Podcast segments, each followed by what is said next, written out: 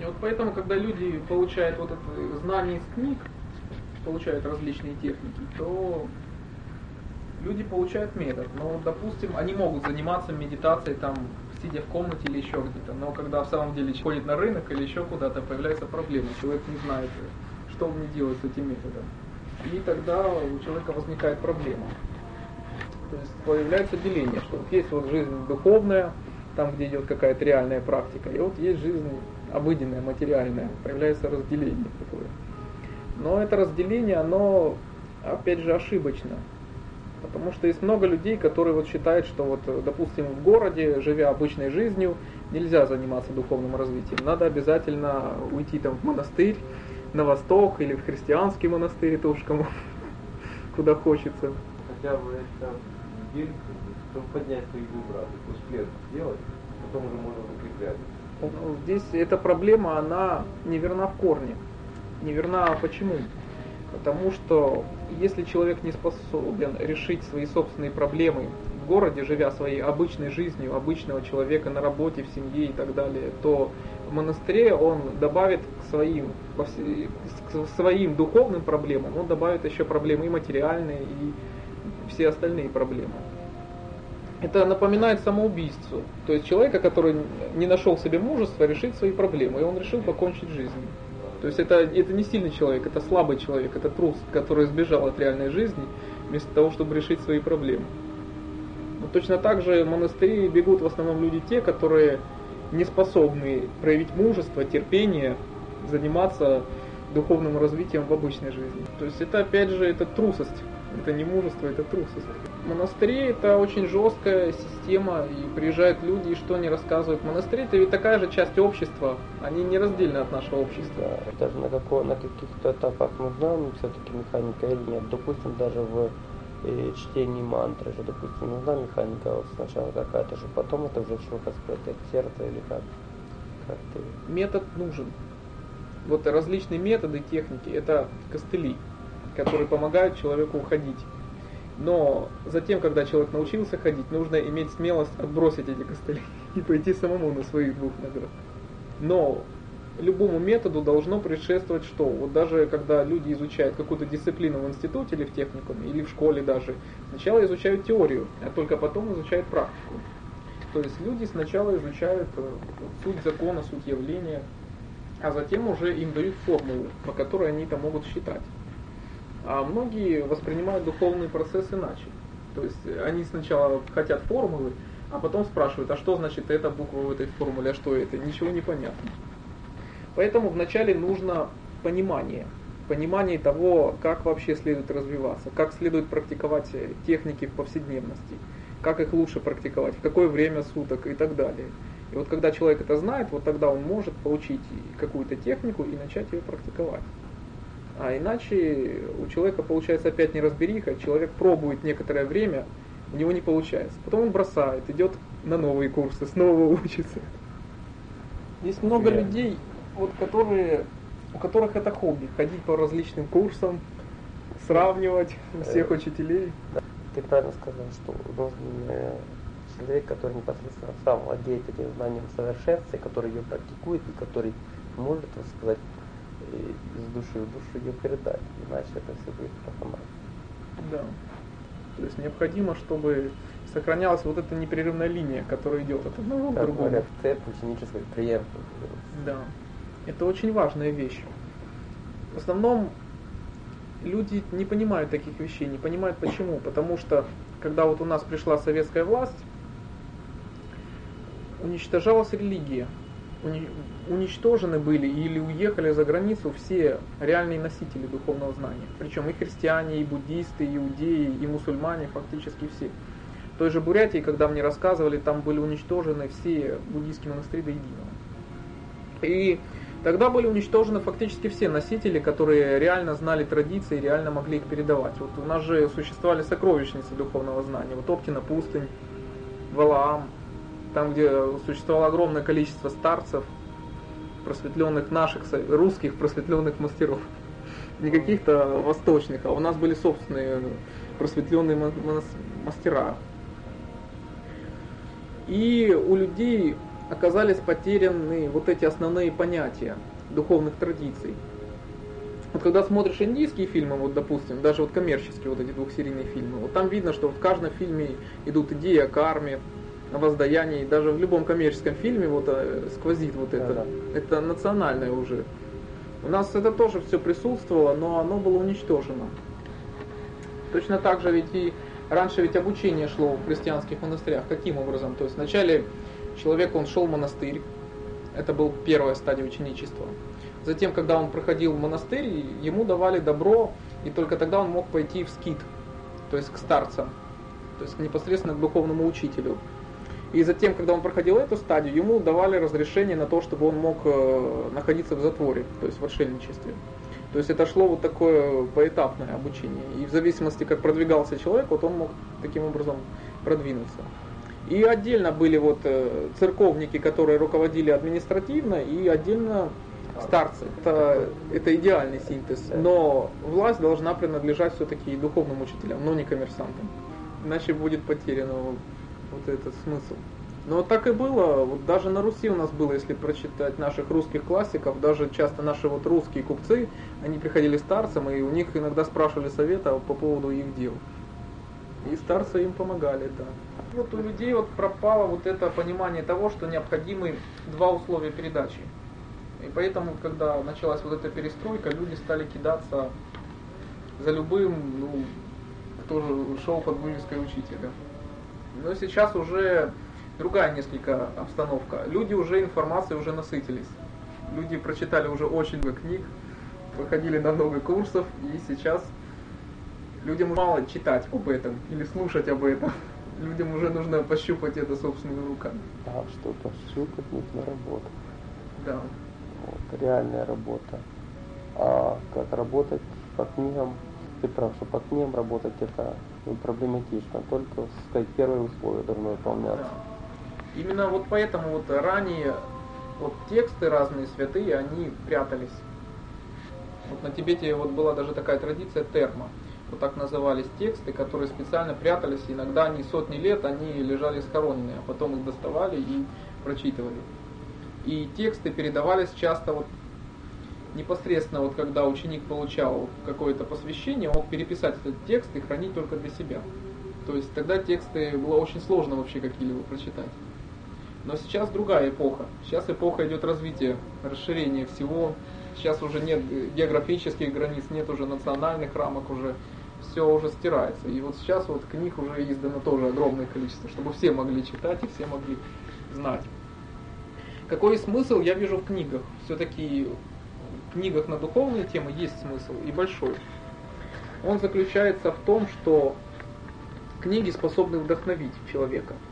Вот когда, особенно когда вокруг, рядом него, возле него не стоит учитель, допустим, нет единомышленников в какой-то момент, он один посреди вот этой, допустим, массы людей, и вот книга, она может оказаться тем, что вдохновит его вот в ежедневной тяжелой практике. И человек тогда, даже может быть запутавшись в суете, замучившись, он может открыть книгу и снова почерпнуть там что-то для себя.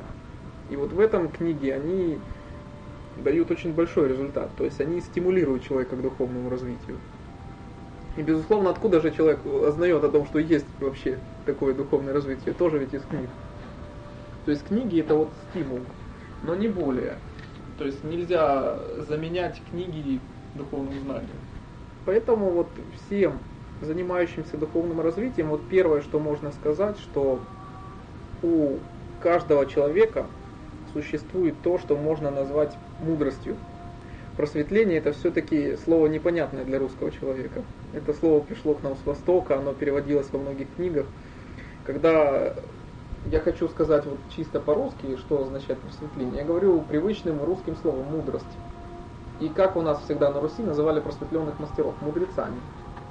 И вот когда вот если сказать это русскому человеку, сразу становится понятно, что такое просветление. Это мудрость. И какими тремя основными свойствами обладает мудрость? Во-первых, мудрость спонтанна. Она не может иметь никаких фиксированных границ. Ну вот это, например, вот как э, любое чувство. Вот человек не знает, в какой момент ему станет весело.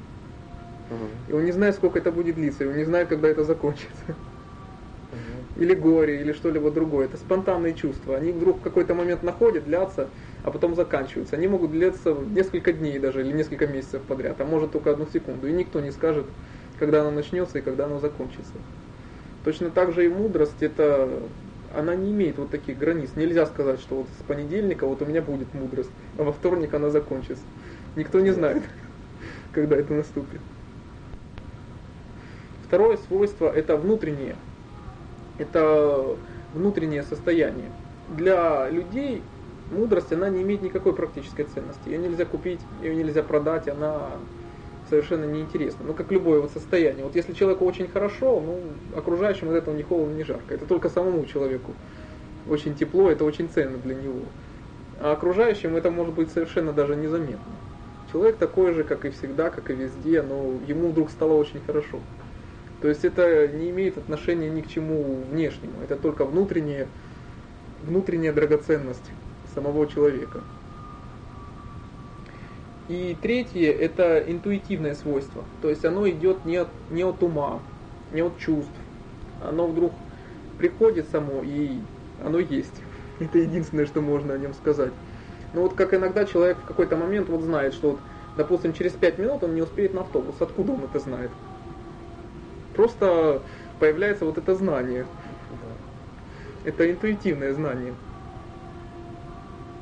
Поэтому вот это три основных свойства, которыми обладает мудрость. И вот это великое знание, оно присуще абсолютно каждому человеку. Но все дело в том, что многие люди, они напоминают спящих, погруженных в суету, погруженных в работу, в развлечения, в наркотики, там, в алкоголь, еще во что-то. И это постоянно уводит человека от решения основных вопросов. Но каждый человек хотя бы раз в жизни задумался, для чего я живу. Любой человек, даже самого, допустим, низкого там, духовного, интеллектуального уровня, хоть когда-либо в жизни, он задумался над этим вопросом. И обычно человеку тут становится страшно, отвечая на этот вопрос. Или вот на такой вопрос, в чем смысл жизни? И вот когда человек не находит ответа на этот вопрос, он чувствует себя очень одиноким. Вот тогда человеку становится очень больно, и тогда люди стремятся забыться. Снова в алкоголе или еще в чем-то. Ведь, допустим, те же алкоголики, если на них посмотреть, ведь часто это люди ведь очень открытые.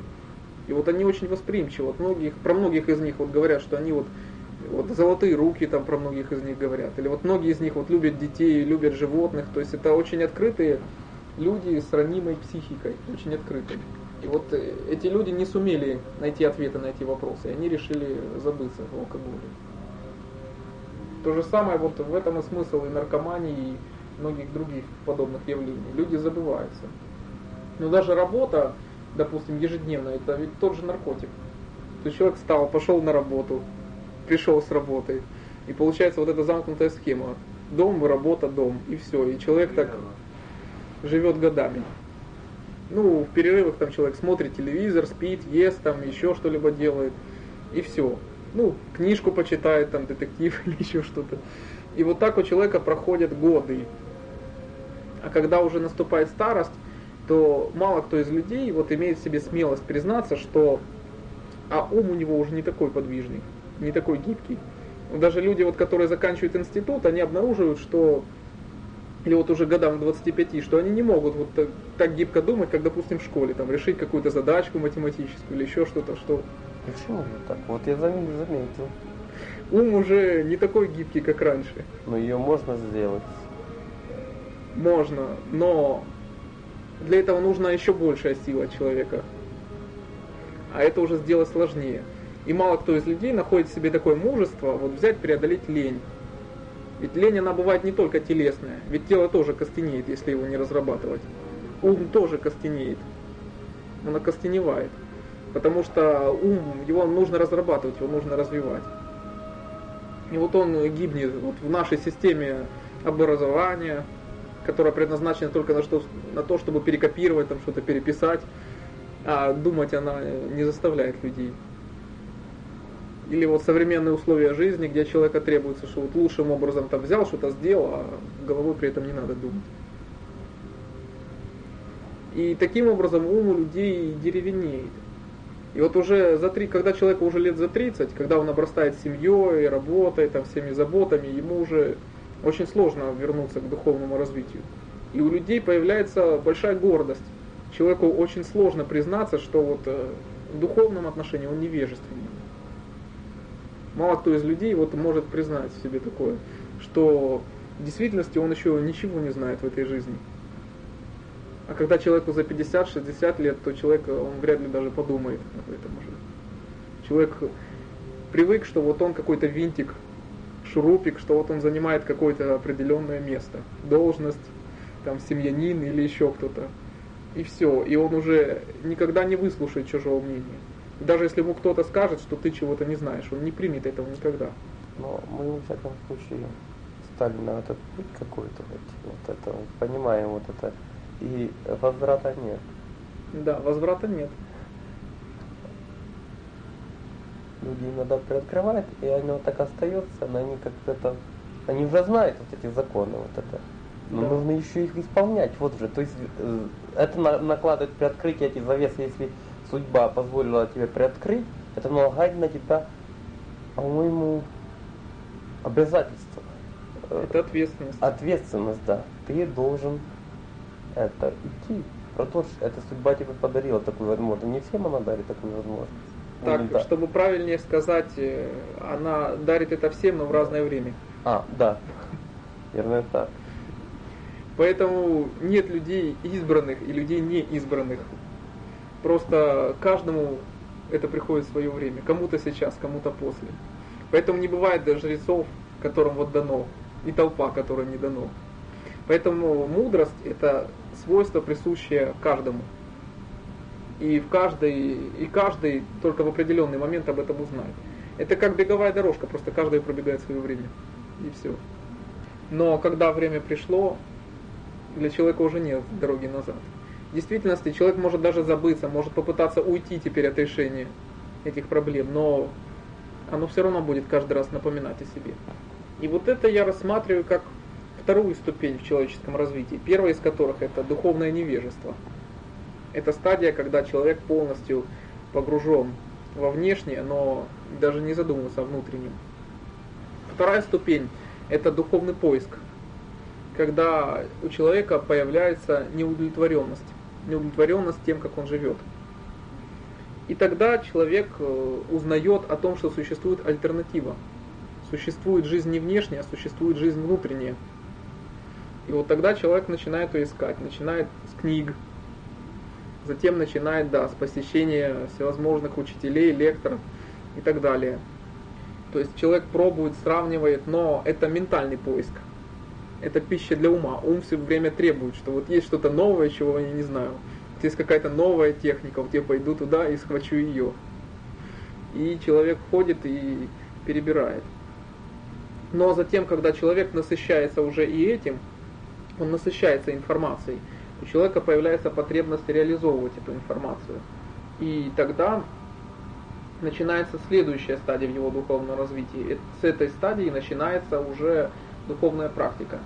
Это когда человек получает посвящение, получает технику, с которой он работает, и он начинает уже практиковать эту технику, практиковать ее ежедневно. Потому что то, что еще нужно отметить, что это действительно мудрость, она достигается практикой. То, ну, точно так же, как здоровое тело, оно нуждается в развитии. Даже если тело здорово, а совершенно здорово, его ведь нужно тренировать, его нужно поддерживать, по крайней мере, в этой форме. Точно так же и мудрость, хоть это естественное качество любого человека, ее нужно поддерживать э, тренировкой души, внутренней тренировкой. И вот для этого существует духовная практика. То есть ценность, она находится не в том, чтобы достигнуть там состояния Будды, просветления или еще как там каком-то состоянии, а ценность в том, что человек э, духовно развивается, что он практикует. То есть сам процесс духовной практики, вот это и есть ценность. Вот этот путь полный ошибок, трудностей, преград, падений и снова подъемов. Вот это и есть ценность. Но что было бы интересно, вот если бы люди, ну вот в один момент и стали бы вот все святыми, просветленными, для чего бы они жили дальше? Жить стало бы неинтересно, скучно. Вот все раз и стали там ангелами или еще кем А кто бы жил бы здесь, кто бы ошибался, кто бы падал, кто бы набивал бы шишки. Все равно рано или поздно, по-моему, к этому все идет, наверное. Да, всему свое время. Поэтому люди, которые говорят, что вот чего они хотят, они, что когда их спрашиваешь, они говорят, что они хотят стать Буддами, это не искренние люди, Они эгоисты. они эгоисты. Это желание эгоистично вот по своей сути. Эти люди хотят э, новый титул, новое состояние. А, Это торг. Торг здесь неуместен. Да. Поэтому, когда человек говорит что, о том, что мне не нужно состояние Будды, мне не нужно состояние просветления, я просто хочу идти, я просто хочу найти путь. Вот это и будет э, правильное устремление, устремление к духовному развитию. Не надеясь на то, что результат наступит завтра или через год, или еще когда-то. Человек просто идет и все. Вот это и будет правильное устремление.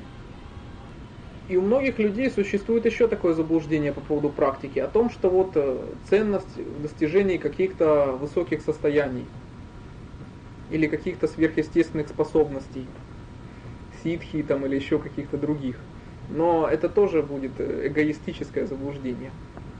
Потому что уровень духовного развития человека определяется не по каким-то высшим откровениям, которых достиг человек, а он определяется по тому состоянию, которое человек проявляет в повседневности, ежедневно.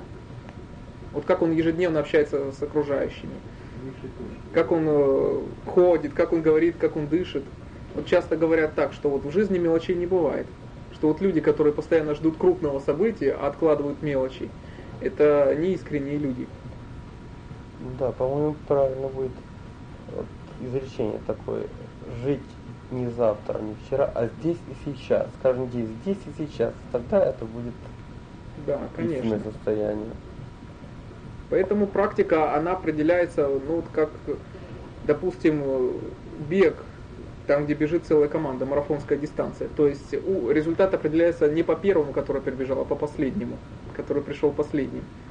То есть вот как человек ответил повседневности, допустим, как он ответил, допустим, своим родным или еще какому-то другому человеку, что он сделал за сегодня, как он это сделал, с каким отношением.